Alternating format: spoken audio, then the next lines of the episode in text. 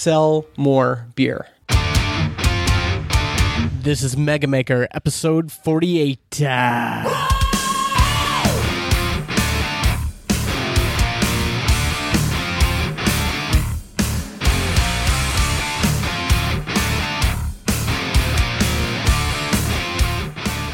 One of the most challenging things we face as makers is getting people to use the things we've made.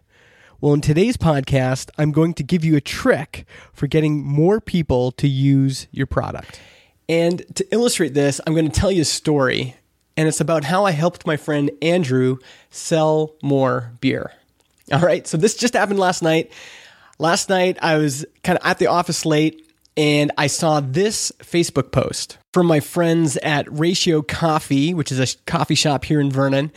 And the post I saw was this one here three glasses of beer, and them announcing that they had just gotten their liquor license and that now you could order, in addition to coffee, you could now also get a beer or a cocktail.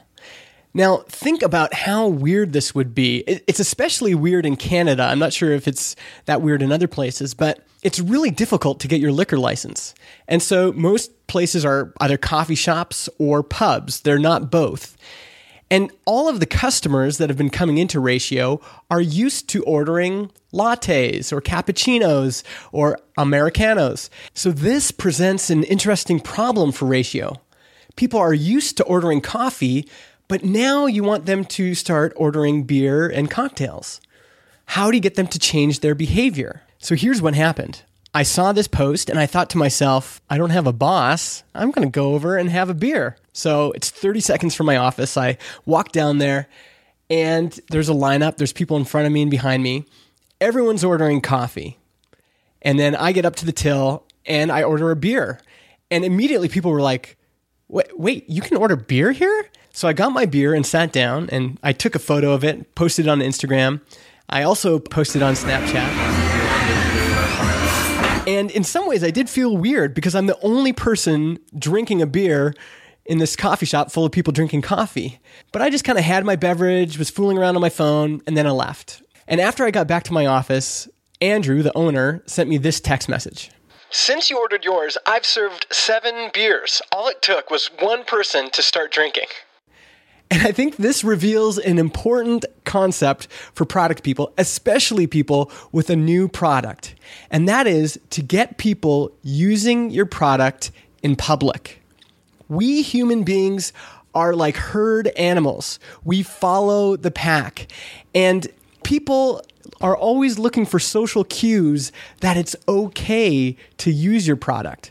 We saw this with Apple laptops. There was a time where you wouldn't see very many MacBooks out in public, but one day one person showed up at the coffee shop with a MacBook Pro, and then soon the whole place is just a sea of glowing Apple symbols.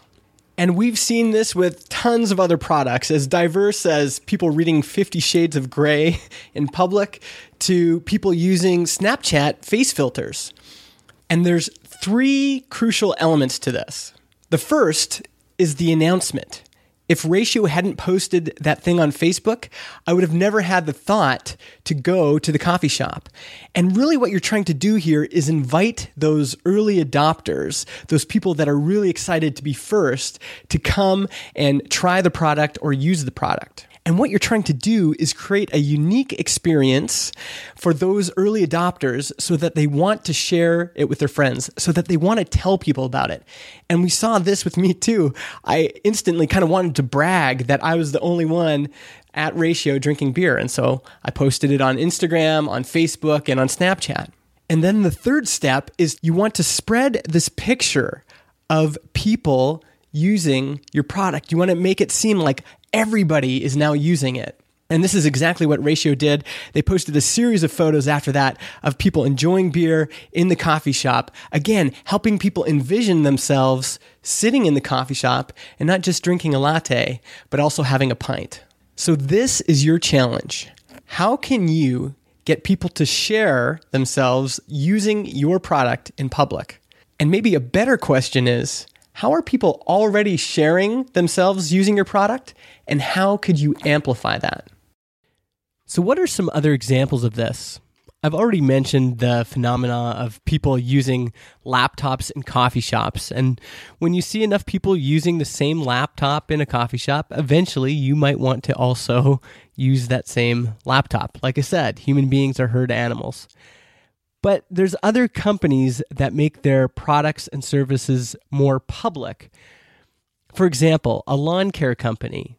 The lawn care company comes and treats your lawn, and what do they leave behind? Well, they put a sign on your front lawn saying, you know, this lawn treated by this company. That's one way of making your service public.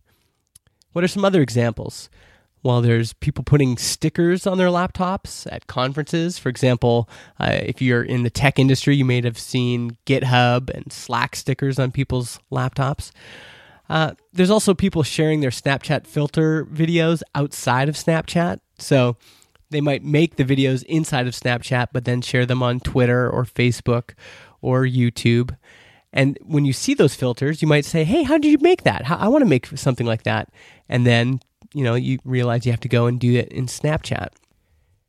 Now, the question, of course, is how do you get people to use your product in public? Like, how do you convince them to do that in the first place? And the truth is, you need to have a good product. That's the foundation that everything you do after kind of rests on. Uh, there's no use trying to market it or trying to get it into the hands of early adopters if you don't have something worth sharing. And that really is the litmus test. If you have if you've built something that people want to share with their friends, like they find it and it's like discovering a hidden gem, like they can't wait to brag about it or tell other people about it, then you've hit something. That's when you can start encouraging people to use your product in public. That's when they'll put your sticker on their laptop. That's what you need to aim for. All right, folks, that's it for this week. As always, I want to hear from you. If you're listening to the show right now, if you can hear the sound of my voice, hit me up on Twitter. I'm the letter M, the letter I, Justin. M I Justin. Tell me where you're listening, what country you're in, what you're doing, if you're washing the dishes, if you're jogging, if you're, you know, up late, can't sleep.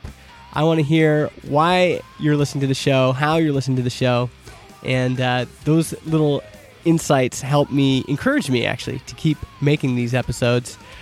This podcast is hosted, not toasted, on simplecast.fm and our theme music is by striker-metal.com. You can get all the show notes at podcast.megamaker.co. You can also subscribe there, and if you haven't already, go to iTunes. I know it's a pain. I know it's a pain. But go to iTunes, search for Megamaker, and if you could leave us a rating and a review, it really helps other people find the show. So if you haven't done that yet, if you've been putting it off, if you've been like, oh, I'll do that one day, just go to iTunes, search for Mega Maker, leave us a review. That'd be great. Thanks. I'll see you next Friday.